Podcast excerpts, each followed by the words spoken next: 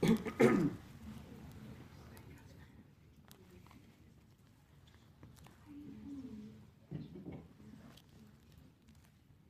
الله الرحمن الرحيم. الحمد لله رب العالمين. والصلاة والسلام على أشرف الخلق وسيد المرسلين سيدنا محمد وعلى آله وصحبه أجمعين.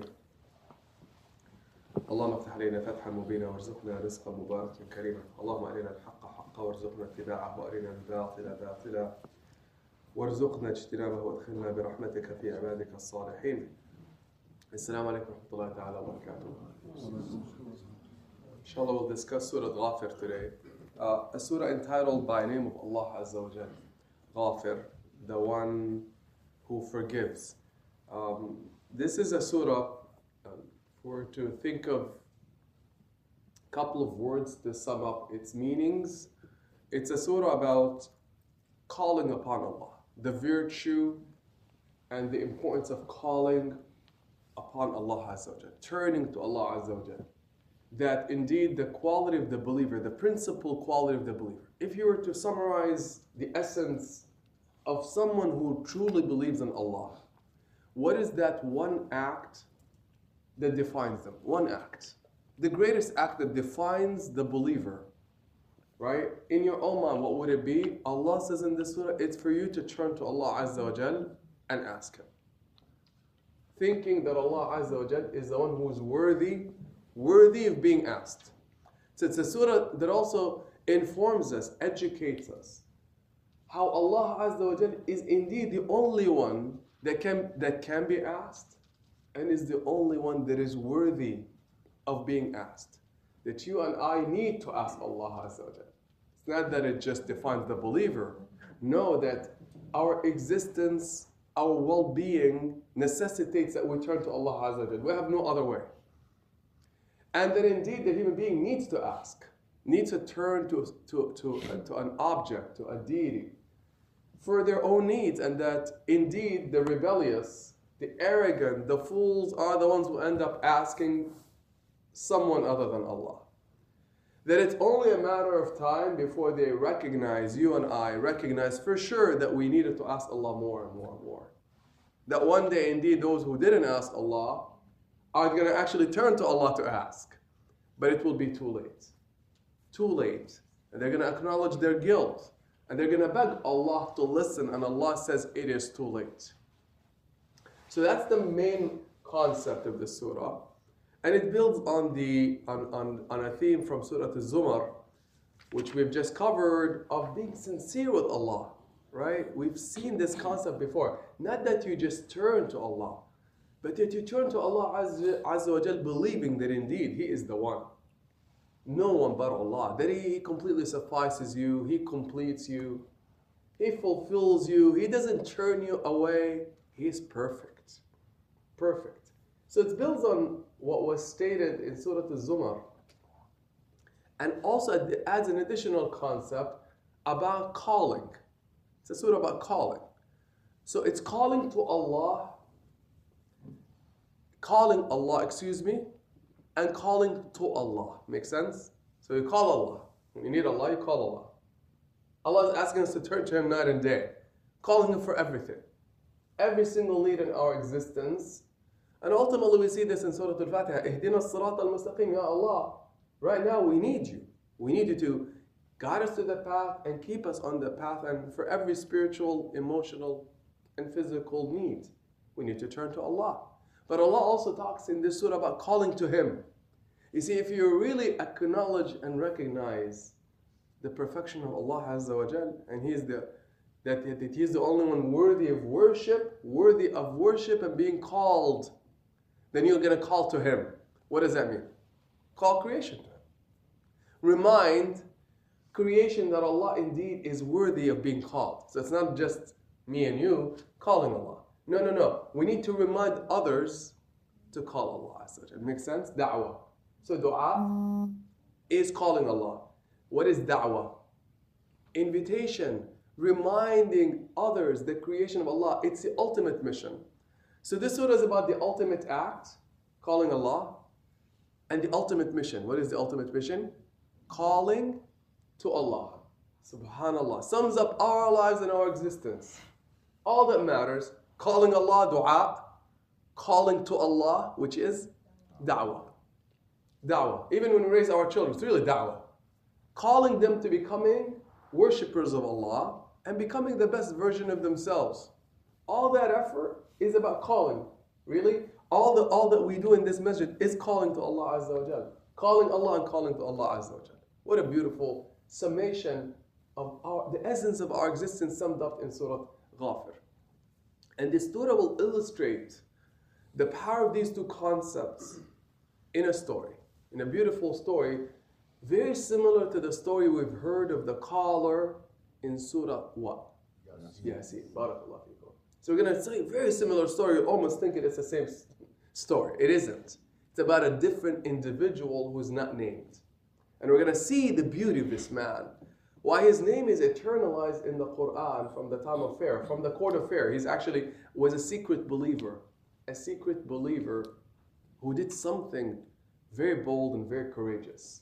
Stood up for the truth to defend the defenseless, to defend the powerless. Musa alayhi salam and those calling to Allah, calling to Allah, he stood up to defend them but how did he behave? How did he act? How did he call to Allah in that moment is beautiful. It is something that we need to reflect on. And how did he call Allah in time of need? So this surah will also illustrate a very critical time in our lives, as illustrated in the story of this man, about a very critical time in our lives when we really need to call upon Allah. You might forget, which is the time of plotting against you, when people are scheming against you when people are really turning up the heat on you, smear you, hurt you, harm you, verbally, physically, emotionally, what do you do? You know, it drains you. And that's a time when you can be distraught.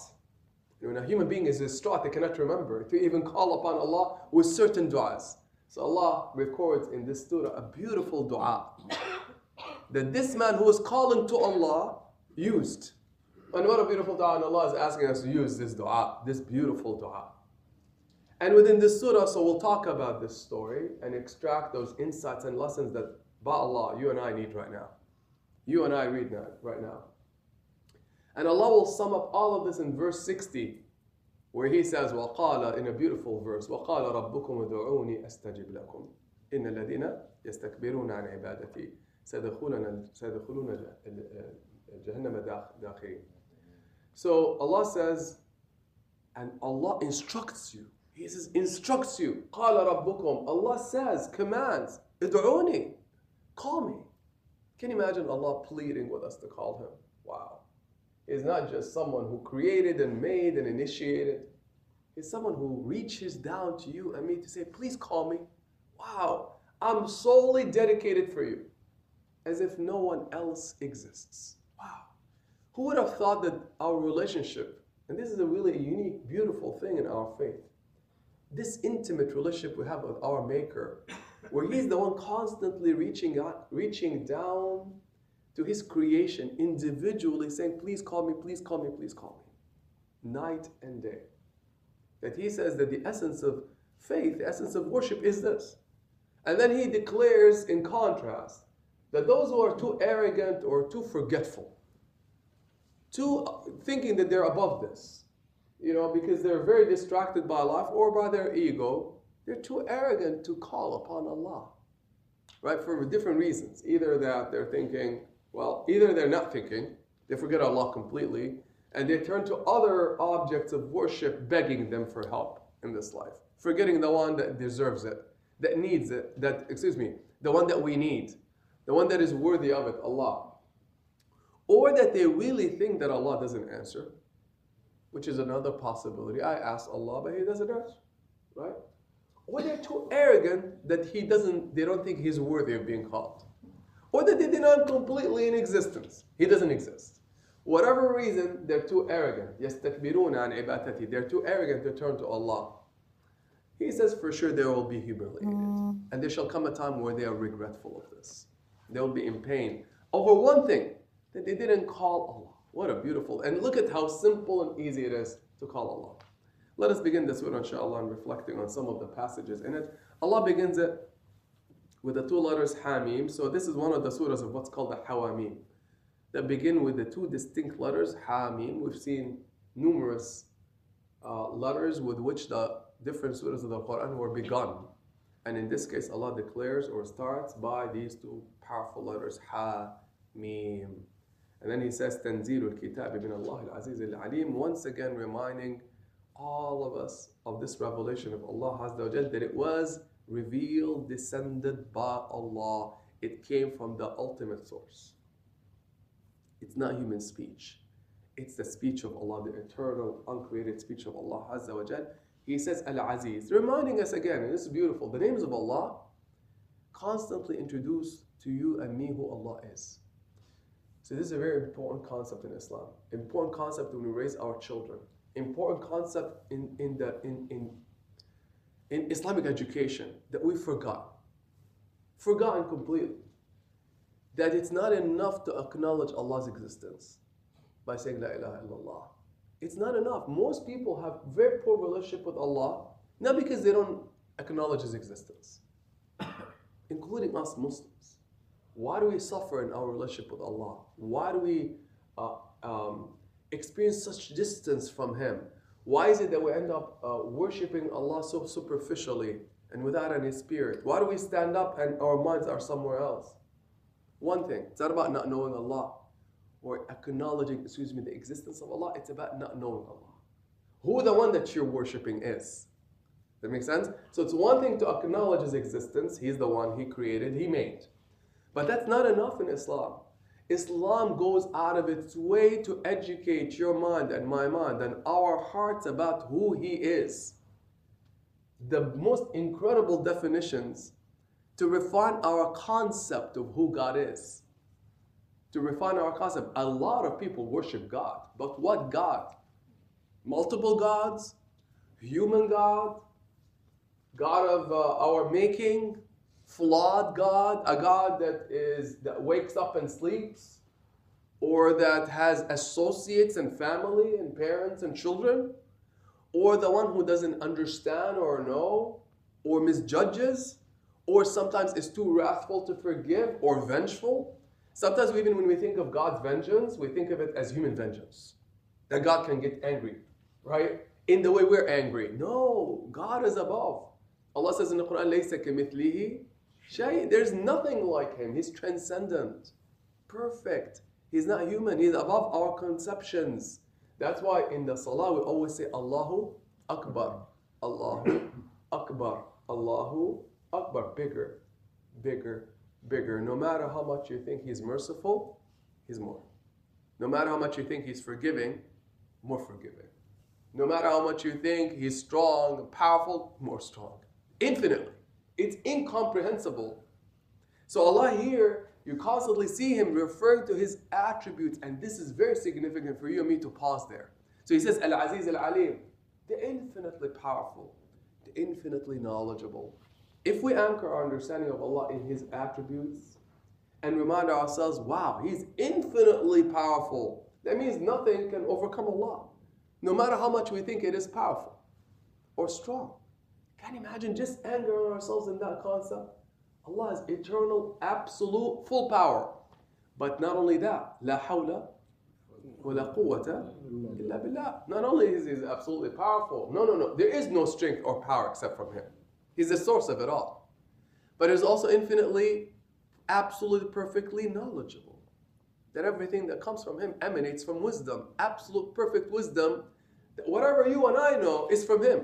and that whatever we experience in this existence is out of his knowledge. Wow. Imagine if you know just that, that your maker knows it all, and that nothing is an accident, and it's all designed and it's all under His control. Wow, what does it do to faith? It settles our faith, calms us down. You see how when we just say La ilaha illallah, La hawla wa la quwwata illa billah, no strength, no might, how subhanallah, how perfect is Allah, Alhamdulillah, praise be to Allah. It settles the heart, anchors the heart. That's why we see Allah constantly introducing Himself to us. And here in this surah, He introduces Himself once again.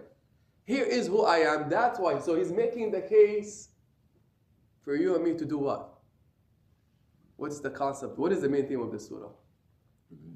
Calling Allah. Why should I call someone who's not strong? Why should I call someone who's not knowledgeable? Does that make sense?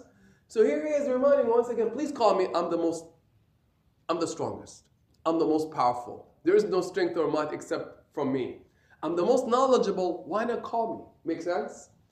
And here he is in verse 3, introducing us to him um, by highlighting something we, we probably haven't heard him being uh, attributed with before. He says, غافر الذنب وقابل التوب شديد العقاب ذي الطول.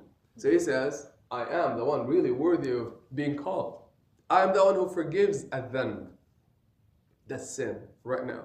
Ghafir is someone, a name of Allah. There are multiple names of Allah that refer to His forgiveness. Remind me of some. Ghafur, Ghaffar, Rahim, merciful indeed. Rahman. Ghafir, Rahman, right? These are different derivatives, variations. But hmm. even on the concept of maghfirah, there's three. Ghafir, Ghaffar, Ghafur. Ghafur is the one who constantly forgives any sin.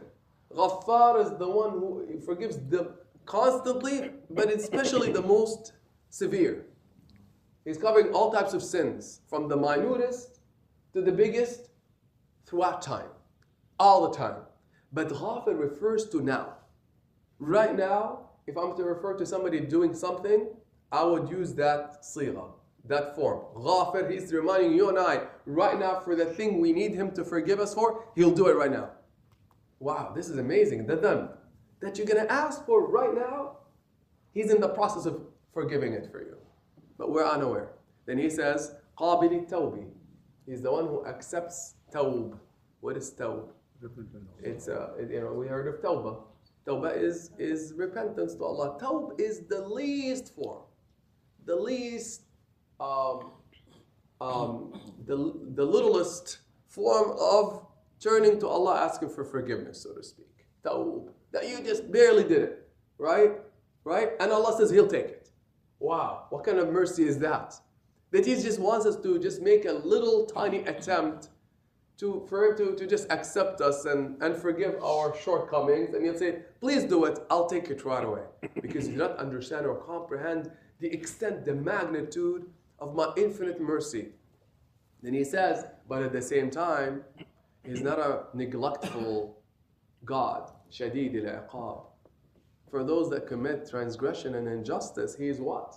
Shadid, intense in his punishment intense in his punishment. This is not human punishment. This is God's punishment that is that is based and founded in what? Knowledge, perfect knowledge, wisdom, and justice and mercy. Make sense? Not like you and I, vengeful, out of control, emotional, etc. No, Shadida, but he's warning. Warning. And imagine if God wasn't. For those who say, why is God always warning of his punishment? Imagine if there is no such a thing as accountability. What kind of lives will we live? What, what kind of bitterness does it give us that someone who insisted on transgression, on really violating honor of human beings, even honor of God, honor of faith, honor of everything on this earth, right? Trampled upon earth, constantly without ever repenting or turning to God, right? No remorse. Why wouldn't they have their day? Right? It, it, it makes no sense. That means there's something flawed in the system. So Allah reminds us of this. Then He says, the tawl. We've not heard of this uh, expression before. What is the tawl? Tawl is what? From tul, like length. So Allah says the one who possesses length. Length of what? Reach. Reach. He has He's far reaching. The reach of Allah is incomprehensible. It means what? Nobody can escape. But it's not just referring to his vengeful, to, excuse me, to his punishment, that it will surely reach everyone. Nobody can escape it. Nobody can escape God's power. It encompasses everyone. It reaches everything. It's like how far can you reach with your arm, right? I'm like, if only if I can get you one day, I'm gonna get you, right? Because right now you're not within my field of influence, but one day I'm gonna get you. That means short tawl. That extent is very limited. And we always use this expression, like, or, or kind of uh, these ideas when we're trying to impact people around us. Oh, only if I had, only if I was if, if I had the, the strength and the, and, the, and, the, and the resources to help you out, but I don't. That means my tawl, my reach is very short. I don't have power. I'm not in, I don't have that position in the company to help you out. Sorry. Maybe when I get promoted one day, right? But I don't have it right now.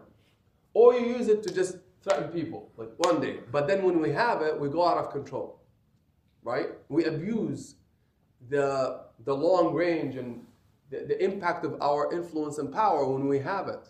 Allah is not like that. He says He's the tawl. So His reach is very far.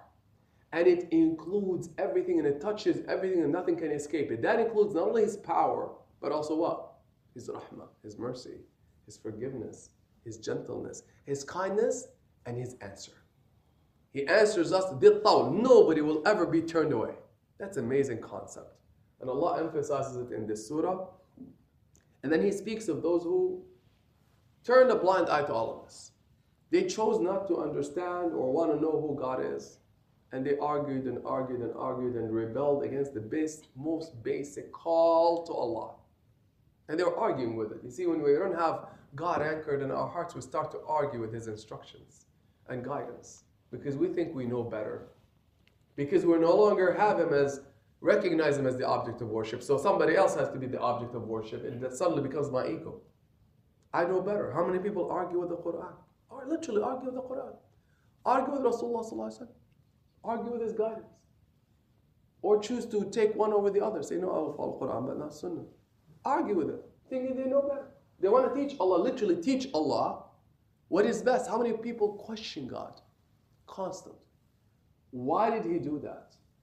Why did he make it difficult? Why did he say that verse and it makes no sense? How come? We constantly arguing with God. That shows what? That there is an, a, flawed understanding of who God is in our hearts and weakness of faith. Weakness of faith. That's really, whenever we become bitter with God, just bring it back to what kind of God are you worshiping, who He is. And reminding ourselves of who Allah is, because when we really know Him, we'll surrender to Him. If we know Allah truly, we'll surrender to Him. So Allah speaks of the Qawm the people of Noah, and Ahzab, the, the parties that really, really rebelled. And where are they now? And they always uh, attacked and assaulted those messengers that call to God. Make sense? Those calling to God are always abused, right? Because people are busy, right? Um, kind of following their desires and whims in this life. They don't want somebody to distract them from that or to take it away. So they end up constantly abusing those calling to Allah. But Allah is going to also tell us how to call to Him in this surah. And then in verse 7, this is a beautiful thing that illustrates God's incredible love and affection for those who turn to Him. Those who make dua to Allah. Those who really take Allah as their God that they worship. How precious is their faith? How precious is your faith and my faith? How precious is you coming right now, uh, 7 o'clock in the morning, to learn about Allah's Word, to learn about who He is. That's why we're here, right? We're learning about His Word. How precious is that? How many of us belittle that?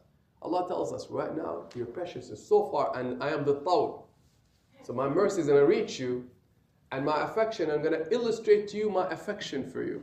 So He says, الذين يحملون العرش ومن حوله يسبحون بحمد ربهم ويؤمنون به ويستغفرون للذين آمنوا ربنا وسعت كل شيء رحمة وعلما فاغفر للذين تابوا واتبعوا سبيلك وقهم عذاب الجحيم ربنا وادخلهم جنات عدن التي وعدتهم من صلح من آبائهم وأزواجهم وذرياتهم إنك أنت العزيز الحكيم وقهم السيئات This is like, for me, one of my like most dear verses in the Quran.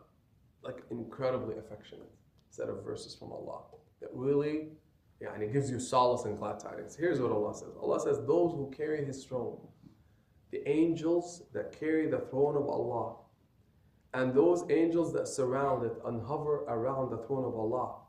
He's now informing us what they do. What if you were asked right now, you and I are sitting, learning by the blessing of Allah and His mercy and grace, His word. What are the angels carrying the throne of Allah doing right now?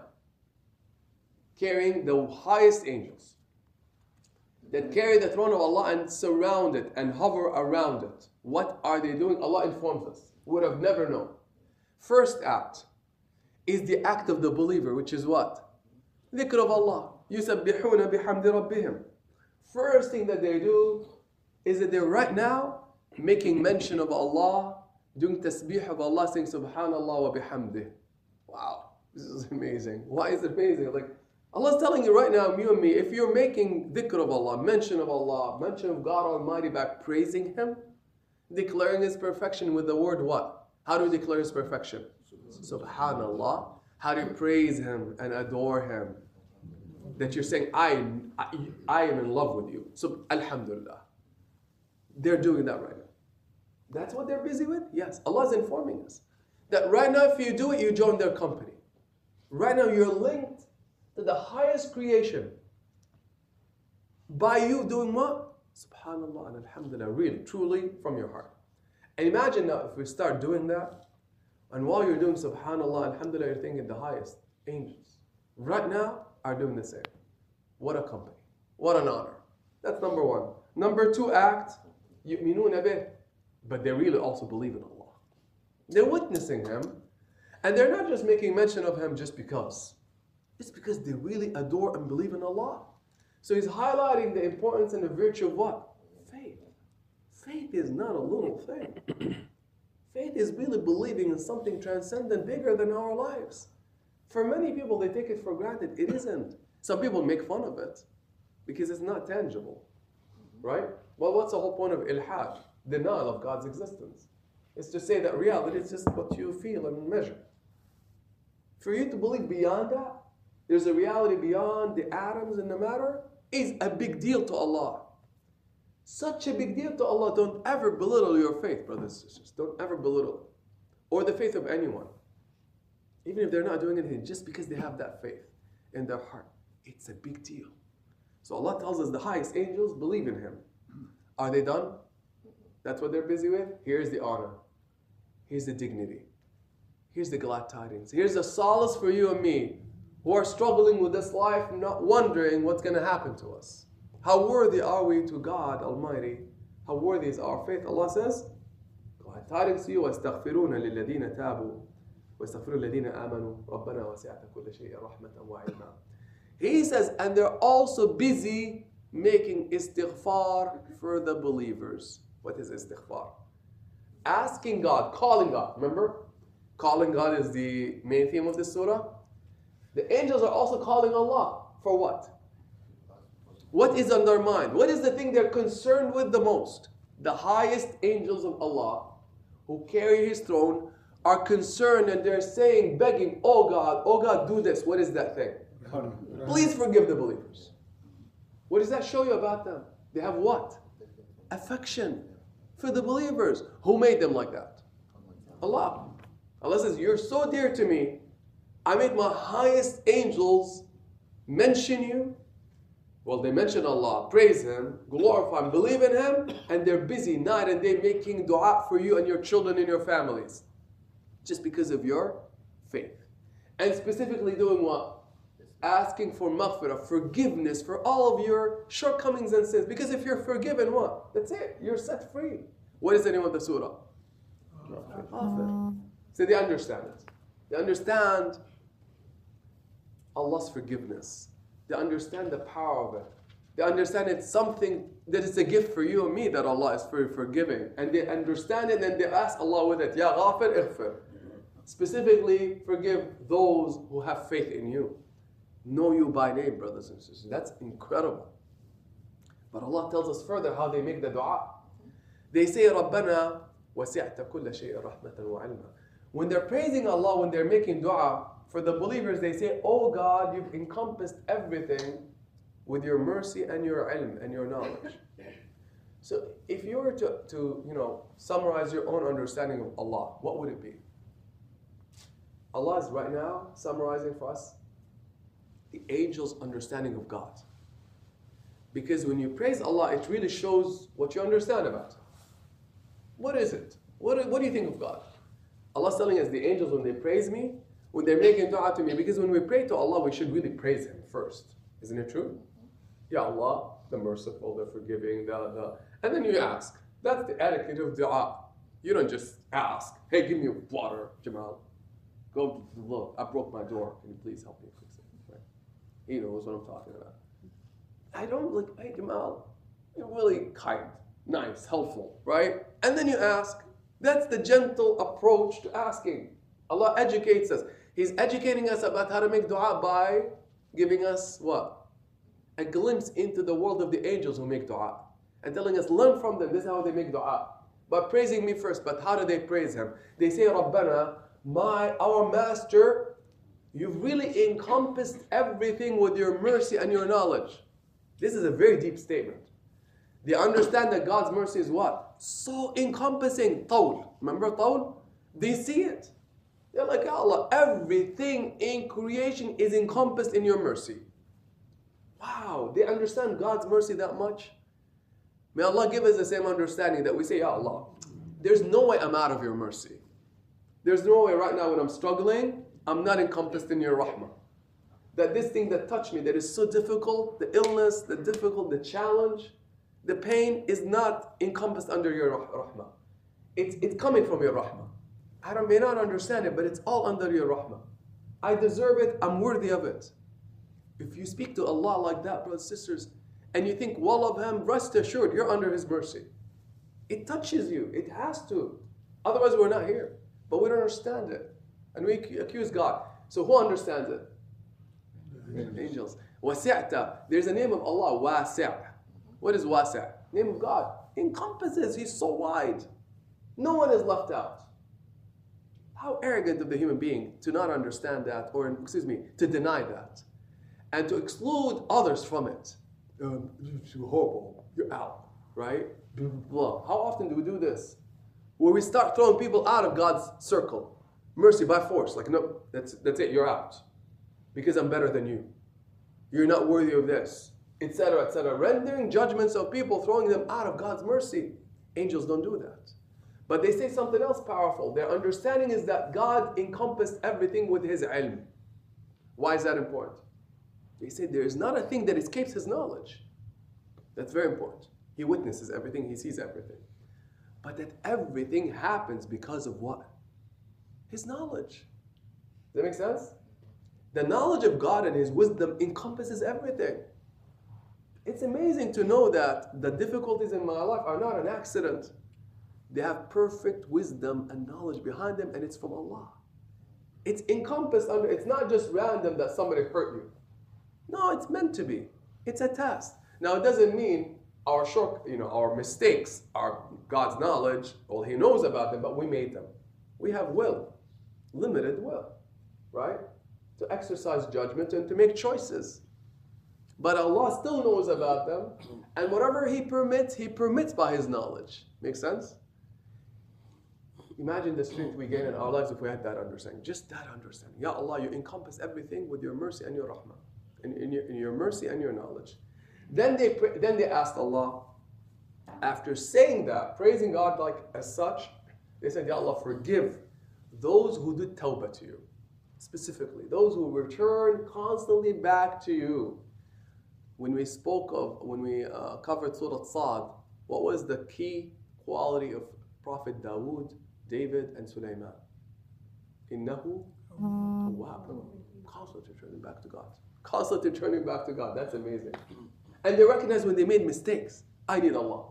I need Allah. That's an incredible quality. So the angels are saying, those who constantly turn back to you, forgive them especially. Because they're humble. They're humble. They don't think they're too good to ask. Or that they don't make mistakes. Enough for you and I to just acknowledge that we need God that we make mistakes. Then he says, and those and, and, and protect them from the torment of the hell. Not enough. They're, they're not satisfied yet. What do they want for you and me? Just to be forgiven? They're very eager. They want to see you and me where? In Jannah. So they continue. The dua is continuing. Ya Allah, enter them, those who believe in you, those who try, those who are humble enough to keep turning back to you. Enter them into Jannat Adn the highest of the paradises. The one that you have promised them, and those who have salaha, the good ones, from their parents, their spouses, and their children. Indeed, you are powerful and you are wise. and protect them from ill deeds. And whoever you protect from your good deeds, he's encompassed under your mercy. And that is indeed the great triumph. What's, what's, what's amazing about this? They're keen on what? Seeing you happy, not just by yourself. For who to be included with you and join you in paradise? Your family. They understand it. They understand that God is not there to deprive and break a family apart. They said, Oh Allah, join them with their parents, their children, and their spouses. What is paradise without your family? Right? So they're even can say, Allah, even if their families tried a little bit, put, please put them with them. And indeed, that's a promise of Allah. And why would Allah have the angels make that dua? Except that He wants to do what? Give it to you and me. Does that make sense? You see, we uh, again fail to understand Allah. We attribute to Him things that are unbefitting of God. We say, oh yeah, it's, just, it's like He's out to get us, right? Allah wants to put us with our families in Jannah. Why would He give us our families on this earth if He didn't want to join us with them in, in the ultimate abode? Why would He want to experience the feeling of love for your children here and then suddenly say, mm, done, gone? He just wants us to try and believe and trust in Him. How much do we struggle with our children? Oh my God, what's going to happen to them? With faith, with Islam, with this, with that. Trust in Allah. We should trust in Allah. Wallahi, for the there's a hadith on this, that, and, and verses in the Quran that indeed, if they just believed, tried, parents, children, He'll join them with them. No matter what your rank is, that someone in the family, whoever is highest, will pull everyone. It's stated in hadith. The highest in the family will pull their children, parents, and everybody up. Why? Because Allah is generous. Because Allah is kind. So that's what we need to pray for is one person in our lineage to be really good, right? Even if we mess up, he or she will pull us. And it could be the grandchild from a 10th generation down, just one person to really do well. And everybody else is a mess up, right? But they believe in God. We're set free, inshallah. That's the promise of who? Not mine, promise of Allah. And who's making dua for it? Angels. Don't you think they know something? We don't know. They know. That's Allah's generosity and kindness, but we gotta try. So inshallah, Allah's telling you, don't fear. Just try your best. Do your best. Allah, we're all concerned for our children and our parents and the state of our families. Allah says, just watch what I'll do but put faith in me. Then Allah Azza wa Jalla say, um, إن الذين كفروا ينادون لمقت الله أكبر من مقتكم أنفسكم أنفسكم.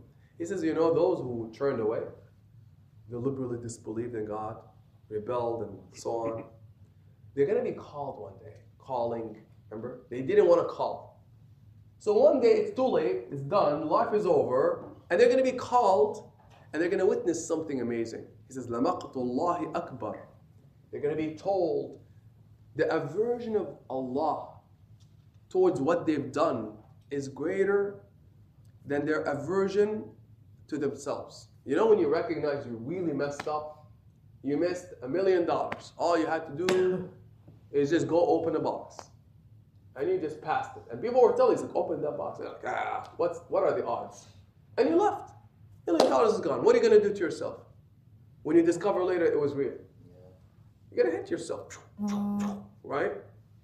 Hey, how often do you say, I hate myself for doing that? I hate myself that I forgot. I can't believe I've done that. And you start hating yourself. That's called aversion of oneself, loathing. Allah says they're going to hate themselves for being arrogant and not listening. They're going to hate themselves so much because it's too late, but they're going to realize God's aversion to what they've done to them is greater than their aversion of what? Themselves. That's a very deep statement. It's not liked with Allah that people rebel and cross the line over and over and over and become arrogant not to turn to Allah Himself. Um, and he specifically highlights the fact that whenever Allah is called, they hate it. They don't want Allah to be called by anyone. Do you notice some people not only don't want to call God, but when they, somebody mentions God, what happens to them? aversion, mm, disgust. It's like, ah, I call God. Uh, what is this? Prayer, salah thing. And they make mock God Himself. Allah, that's who He's talking about. Wow. That level of disgust for God What has he done for them? But good. Hatred, aversion. And one day they'll see that aversion turned on them.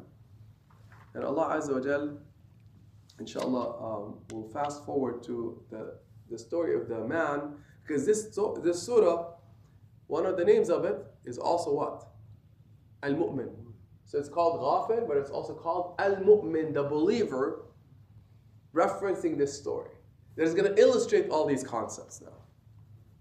So Allah, we pick up in um, in verse with verse 26 where Pharaoh, Pharaoh, say, "Oh, leave me to Musa. I'm going to kill him. Leave him to me." You know, when you say, "Hey, just, just, just let me go. Let me go. Let me let me go get him." Right? That's what he's saying. It's like a bully, literally a bully. It's like, "Let me, let me, let me do it. Let me do it. Let me go kill him." Right? A bully. Can you imagine the like how, when somebody is really behaving like that in front of you, and you know how they have power? How does it make you feel? It's terrifying. It's a terrifying, bullish behavior, bullish behavior. And it's just horrible. But he also acts on it. The guy is a killer, he's a savage. And he says, Walid, and let him do what? Look at his arrogance. Let him call his God. So he's mimic, he's mocking what? God. And the fact that someone is calling, it's like, you call call God? I'm gonna go crush you. Call him. Let me see what, what he does. Wow, what arrogance is that of Fir'aun? And then, and of course, he lies to his people and say, I'm just afraid that he's going to corrupt the land, corrupt your way. False allegations, fabrications. You see, when you want to hurt someone out of whatever, hate, jealousy, etc., etc., you're going to just falsify things. Oh, because you can't, even as a, as a, as a ruler, the ruler will have to still fabricate and brainwash people, saying these are horrible demons they're devils. That's why we need to finish them off. Right? Propaganda. The propaganda of Fir'aun is that Musa, Moses, was going to corrupt Egypt, destroy Egypt, destroy the way of people. So we need to kill him because he became popular. So he needs to fabricate through a propaganda campaign against him. Then what does Musa do? Now remember, I said in this surah we're going to learn about calling Allah, how to call Allah, calling to Allah, but also like a specific critical time in our lives when we really need Allah, which is what? Plotting against you, harm. So what did Musa do? He was like, oh, I'm in trouble. God's gonna come after me, kill me, finish me off. And he, he would do it. فقال موسى إني عذت بربي وربكم I seek refuge in Allah from all of you. I seek refuge in Allah my Lord and your Lord, and from every arrogant one that does not believe in God. So uh, this is very important. In yu'uttu. So it's very important to do isti'ada. Right? The last two surahs of the Quran are what? A'udhu. A'udhu. I seek refuge in God from this harm. Sometimes we belittle it. No, as soon as you recognize you're about to be harmed or someone is harming you, say, Inni a'udhu bi rabbi mink. I will seek refuge in Allah from you, from this. Whatever it is, ailment even, do isti'ada, seeking refuge in God with full trust, and Allah will protect you, inshallah. With His knowledge, right? With His hikmah. I mean, it doesn't necessarily mean the trial will be over. No, that's not how things happen. Allah has knowledge, right? But Allah is the protector, and you're in His eyes. You're in His, you're under His guard. But it's a very important thing. Allah is highlighting it that Musa himself said, Ya Allah, I seek refuge in you from their harm. Then Allah in verse 28 highlights the story of this man who's unnamed. وقال رجل مؤمن من آل فرعون يكتم إيمانه وتقتلون رجلا أن يقول ربي الله. Suddenly, you know when there's oppression and injustice, everybody is what? Silent. Why? Fear. You know, I say not just injustice. Look, look at society in general. Everybody wants to clap for the, the ruler. Yay! For the people in charge. yay, and they start actually endorsing their injustice, including religious people. They actually call them the scholars of the rumor. Oh, they're very, mashallah, yani, wide, you know, uh, widely available amongst even Muslims in this world, right? The, the, even the scholars and the so-called scholars and the imams and so on and so forth, who endorse actually acts of injustice to please who? The ruler and get some benefits from them. This is not, not just specific to now. the Prophet spoke about this, that there are people who would do this, use the knowledge itself to further the injustice and the oppression of the ruler against his people. Why? Because they're hypocrisy. Because they don't.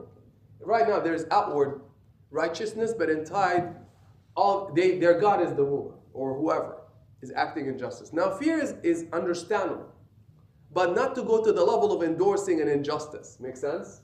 At least we should be what? Silent, but don't endorse it.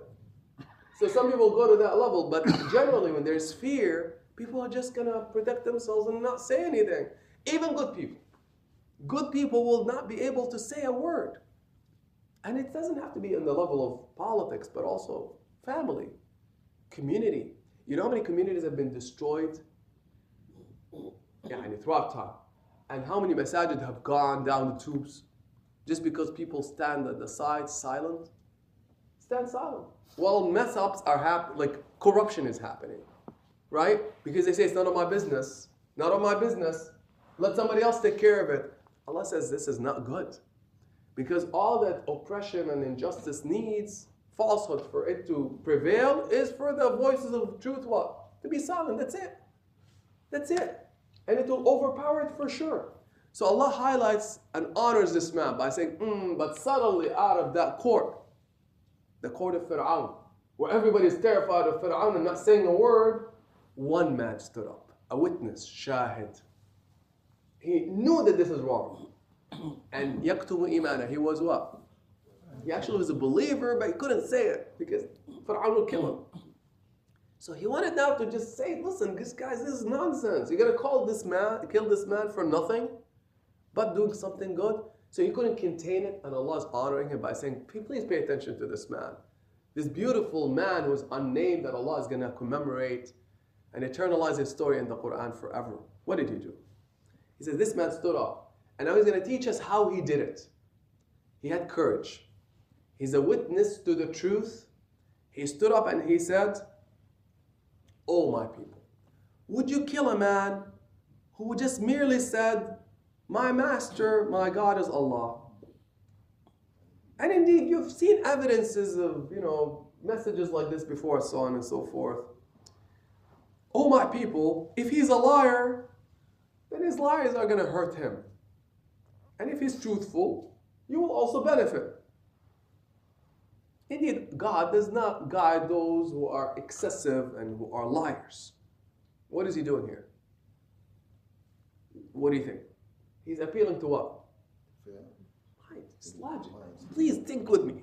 Please, please, everybody calm down. Everybody calm down, right? Why would you want to kill him?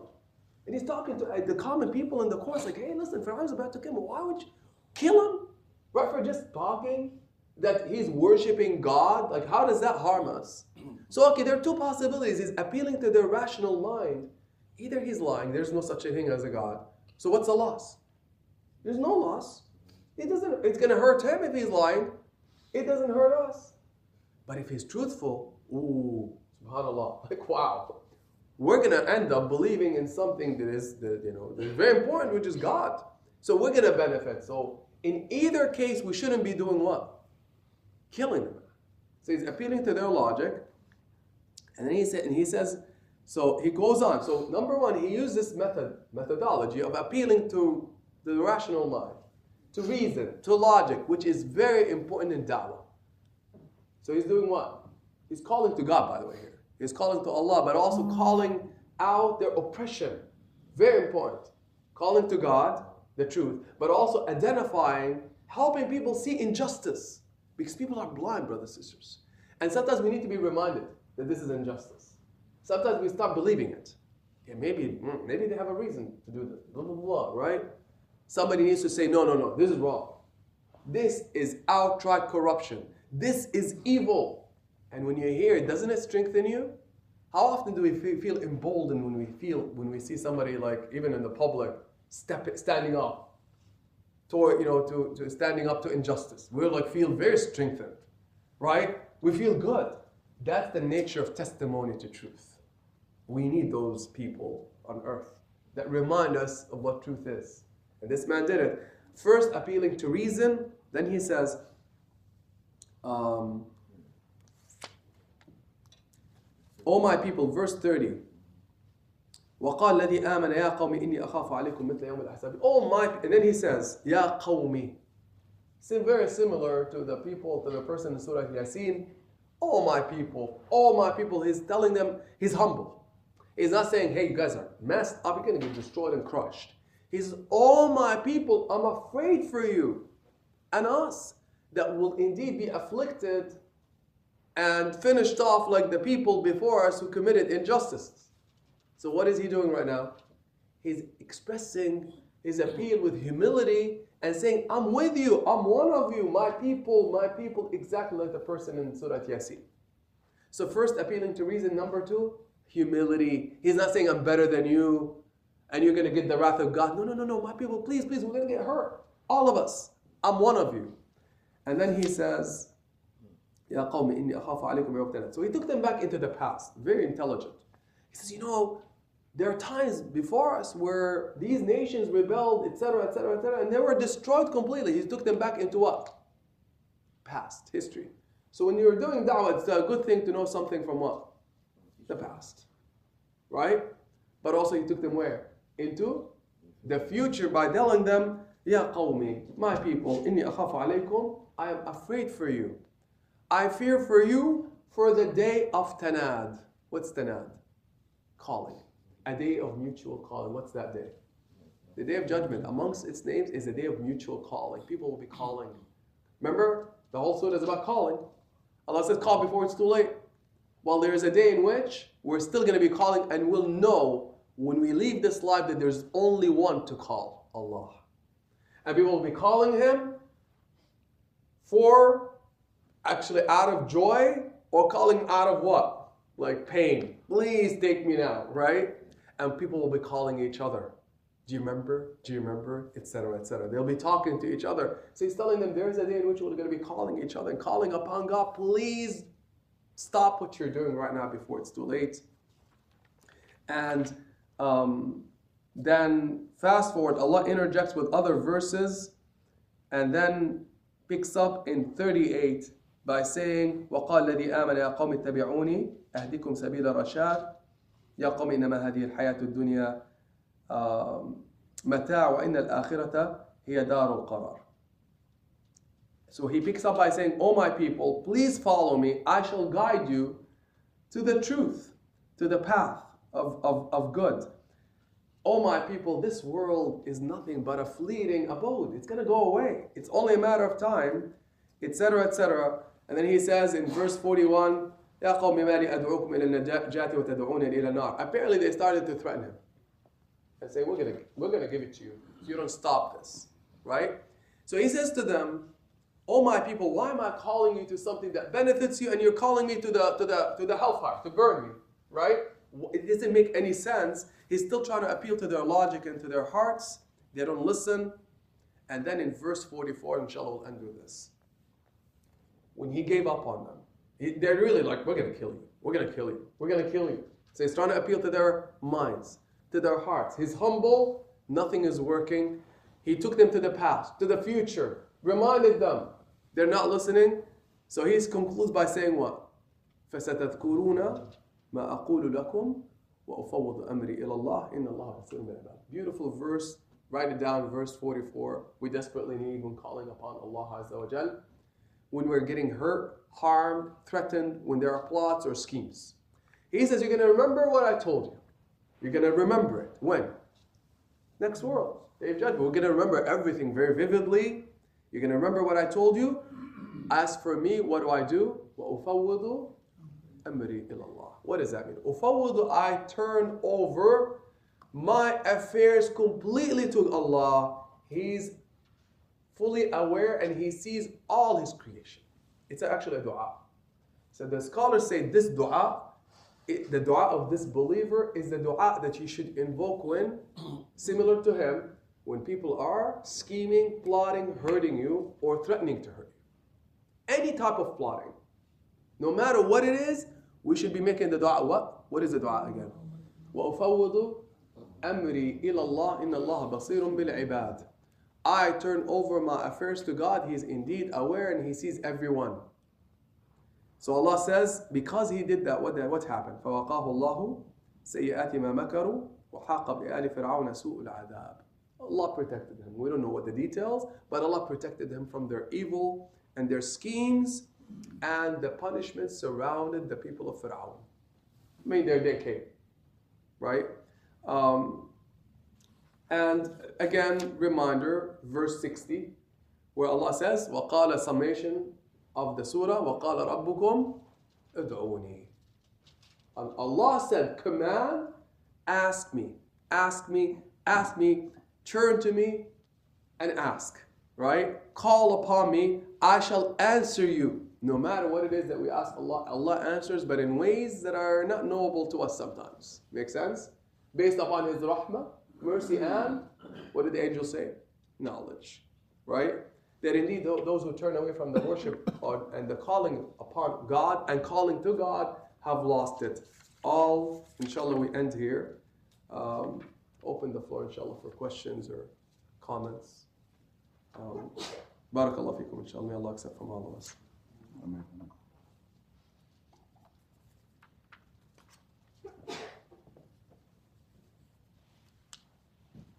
Oh, go ahead. Sorry. Assalamu alaikum. Um, I have two things here. I think uh, uh, we said we leave everything to Allah. I think, uh, let me go back probably to about three Sundays ago. I think you used the word that we Muslims were kind of lazy a little bit, lazy, and then we don't speak, mm-hmm. like yes, we don't speak up, we keep quiet. I think the fact that we say we leave everything to Allah, we don't take action. Say, okay, Allah will take care of it. We need to take the action and give some something to Allah to work work with us to to.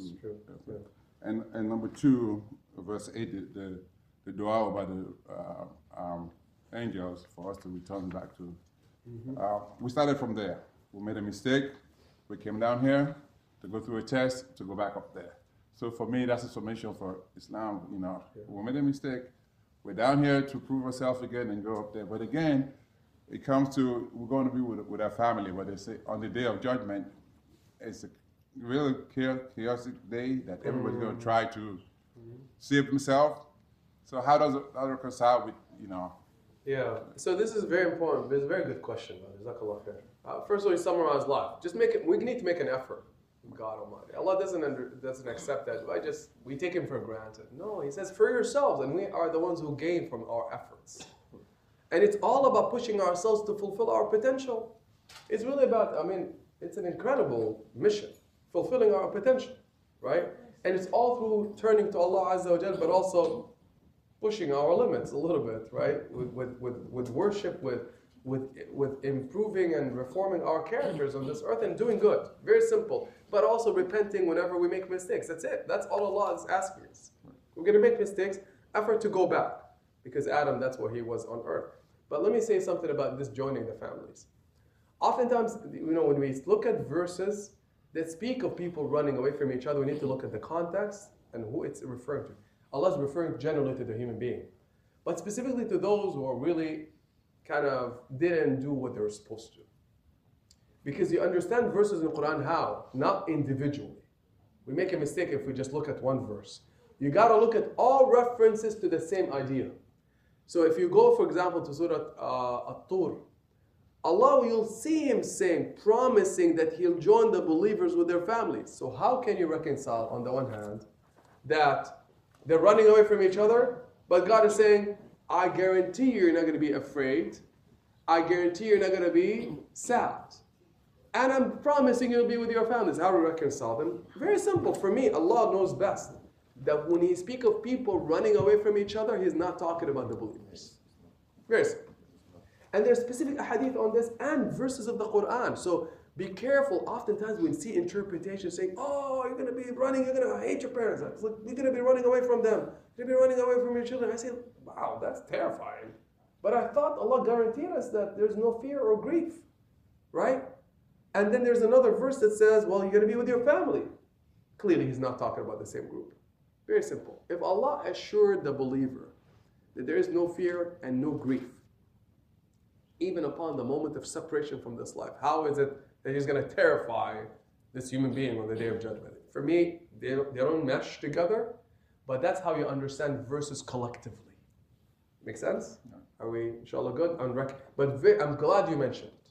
Very, very glad you mentioned it. And by the way, this verse where the angels are asking is also another proof that that's what God wants to do. What He wants to do is to actually have you there with your family, happy ever after, right? Because He created those bonds anyway.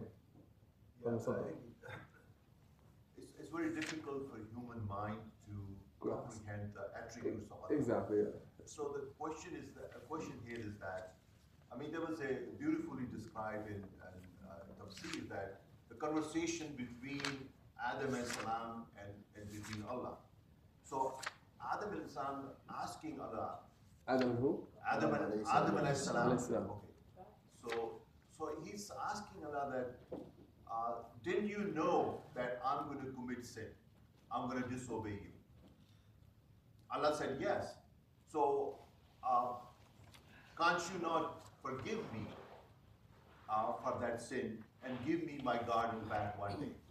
So Allah taught him this dua, Rabbana zulamna anfusana wa in lam taghfir lana wa tarhamna." So so that thing is not is not kind of thing that we're not going to commit sin. The human beings are created in a way with the will. Allah has given a will. So the best thing is, I mean, Allah is Al Aziz. Allah has all the power to punish us because we commit sin all the time. But the beauty here is that He chooses to forgive us. And that is the greatness, that is the, the thing with that. That we have to really understand those things, that His door of mercy is open. Nobody can take away these things from you. He will keep asking you, come back, come back, come back. And He's very knowledgeable. Allah knew that I'm creating this Khalifa. Right. He's going to commit sin, and his progeny is going to be, be going all, all, all over there, and they will turn away from him. And but some people will turn back to him, and that's why you know those third ayah of, of this, this surah is so important in that regard that I'm here. Come back. Yes. Yes. And nobody can stop that. No president, no, No judge, nobody can stop that. That's it. The only thing is you, the who can stop, close the door. But Allah is, is open. That's the Jazakallah for highlighting. This is a very key theme in this surah. That God's mercy is the power. It's so far reaching, it's so supreme, it's incomprehensible. And the door of mercy, he said it, never shuts. And a beautifully pointed, nobody, it's nobody's business. Nobody can shut it off in front of you. Because it's God's door anyway. So no matter what people say, it's not up to anybody, it's up to you and me to just look and say, Oh God, just take this. That's an incredible. And, and, and because of his also extensive mercy and generosity and kindness, even the littlest call, littlest, tiniest, for him is like is like the heavens, the weight of the heavens. Make sense? It's like a parent who is very happy with their child that they just made it try. Right? They're messed up and they finally said they got a like a C. They've been getting F's and they're like, Yay, it's Eid. Because they just tried one day. That's how Allah treats us because of His extensive, incomprehensible mercy. Barakallah feek, inshallah. Um, comments, questions, inshallah. Wow, today you guys are sleepy or something? Are you guys okay? I just want to say one thing. I mean, the mercy of Allah will reach only who turn to Allah. Right. So, in a sense, see, we, we talked about this last time also because essentially the people who forget Allah and His existence, it's very hard for Allah to give them that mercy. So, in, so essentially, you have to seek Allah, and then Allah mer- mercy will reach you. Mm-hmm. But otherwise, you don't just assume Allah is merciful and uh, He's Right. gonna just forgive everything. Yeah. It still all depends. What is that? That uh, notion it still all depends because mm, sometimes you do soul searching. You look at things. That the statement that the people that uh, will get the mercy or the forgiveness of Allah is those ones that sought for it. Okay. Now, somebody might not. Because disbelieving is not the act that disbelieving, but it's what is inside the heart. People can do wrong knowing what they are doing is wrong if they are forced to do it. Mm-hmm. For example, you see people, they completely have the oh. grasp. Okay, when the when he talks about three ways of correcting something that is not good, Rasulullah sallallahu alaihi wasallam said, do it with your hand. If you can, do with your action. And if you can, then do it with your mind. That you cannot, you can reject the action. Now, with the concept, what about the people that will get mercy? Not because of what they do, but because somebody pray for them. Somebody make prayer for them. You were saying the concept of let's get one person that will make the dua and he will drag the others. Right. Yeah. So it's, it's when it comes to this, Right, right. it's something that you can You cannot grab. You You know, it's very important. This is very good. Very good point, actually. Alhamdulillah. God's mercy will never understand it. Like, it and, and all of his attributes. What we do is make a tiny attempt, but it's so incomprehensible beyond our imagination. Now, the scholars have said, even Brother Nabil, on this concept of the of rahmah, there's already rahmah that we're all touched by. Otherwise, none of us will be in existence. And, and part of it is, is, breathing the air and, and just having a heart to beat and being alive. Life itself is rahmah Allah. So everybody, even those who are the most rebellious, are already in the rahmah of Allah in that sense. But they speak also of a special mercy that you're speaking about, Nabil, that is only given to those who turn to God, right?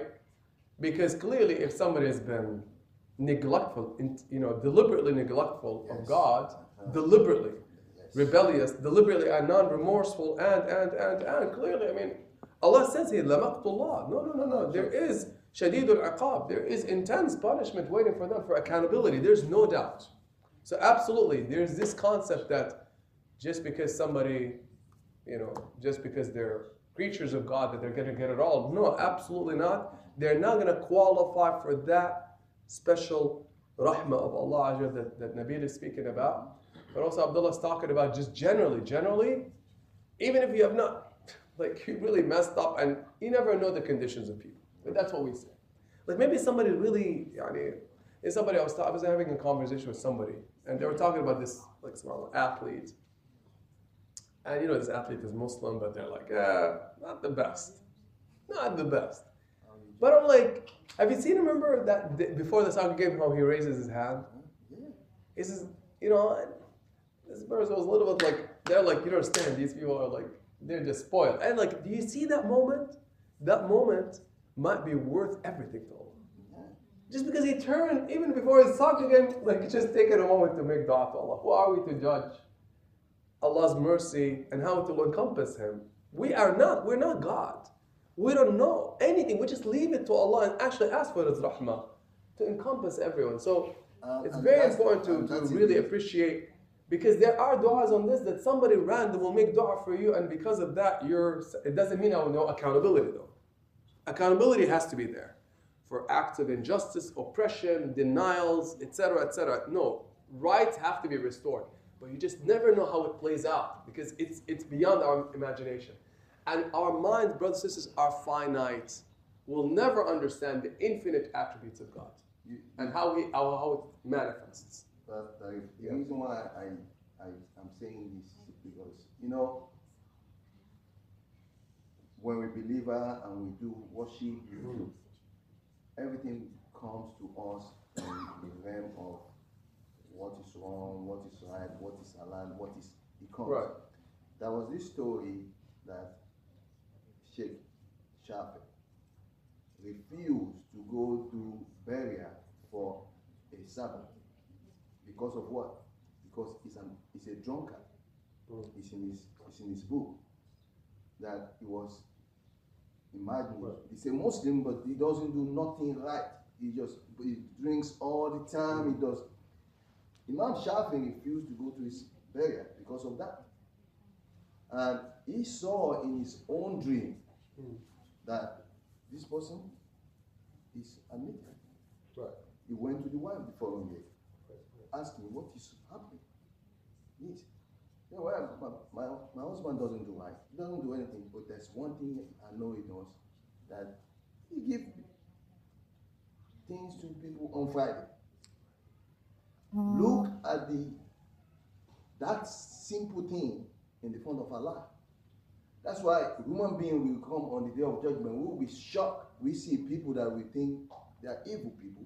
But, uh, They yeah. admitted Jannah because we don't know We don't know. what Exactly. We they don't, and, and Allah's infinite knowledge is the one So that that encompasses. knowledge Right.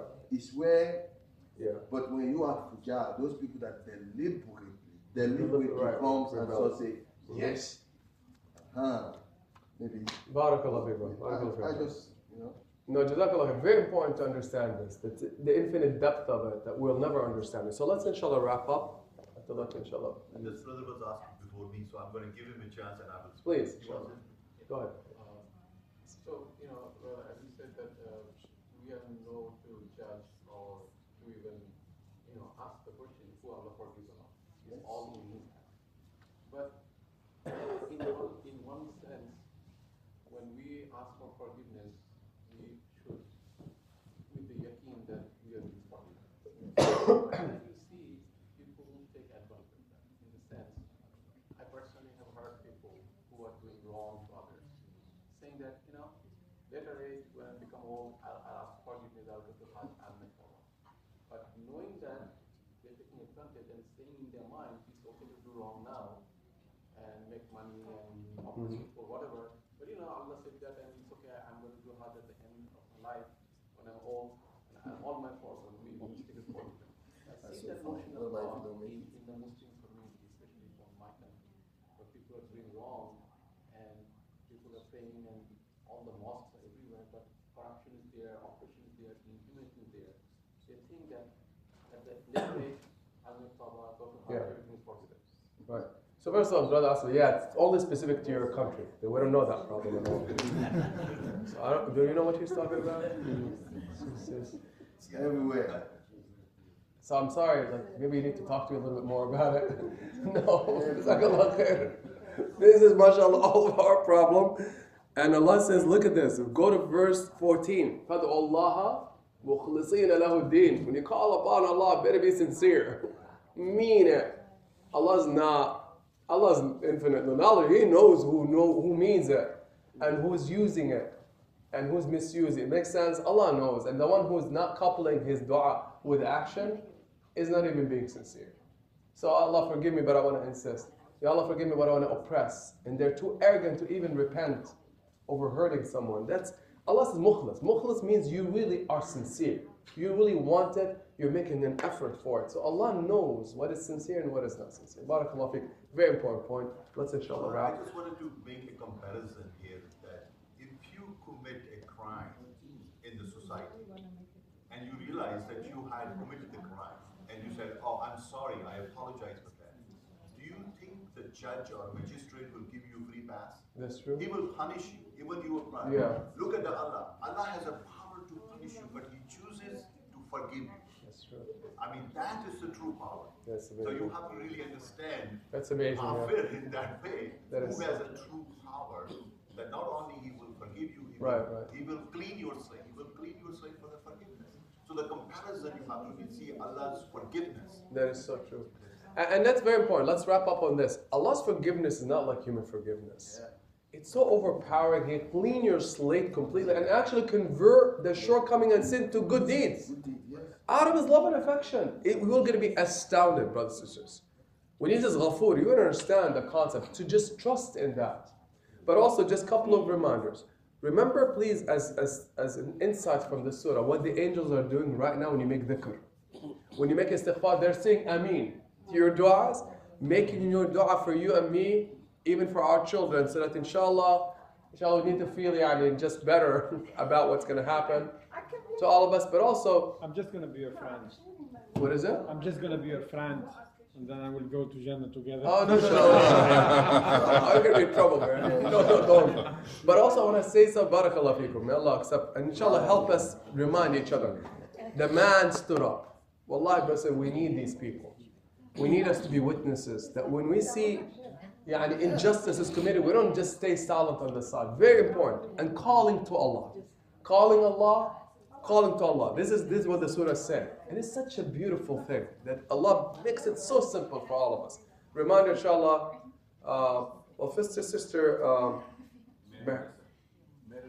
Meher Hussein is in the hospital. We ask Allah Azza to heal her completely and bestow upon her His mercy and His cure. That inshallah she does not experience any pain or illness after that. Inshallah. May Allah strengthen her family. Allahumma ameen. And no Thanksgiving next weekend, no halaqah Friday night or Sunday morning. Okay? So still come, pray. But inshallah, no halaqah. Next weekend we're off. And barakallah fikum, inshallah, we ask Allah Azza to bless and strengthen all of us, to guide us, to be among those who call Him and call Him. Ya Allah, grant us the ability, Ya Allah, to thank you and to call you sincerely, Ya Allah. Grant us your forgiveness. Grant forgiveness to our children and our parents. Join us with them in Jannat al-Firdaus.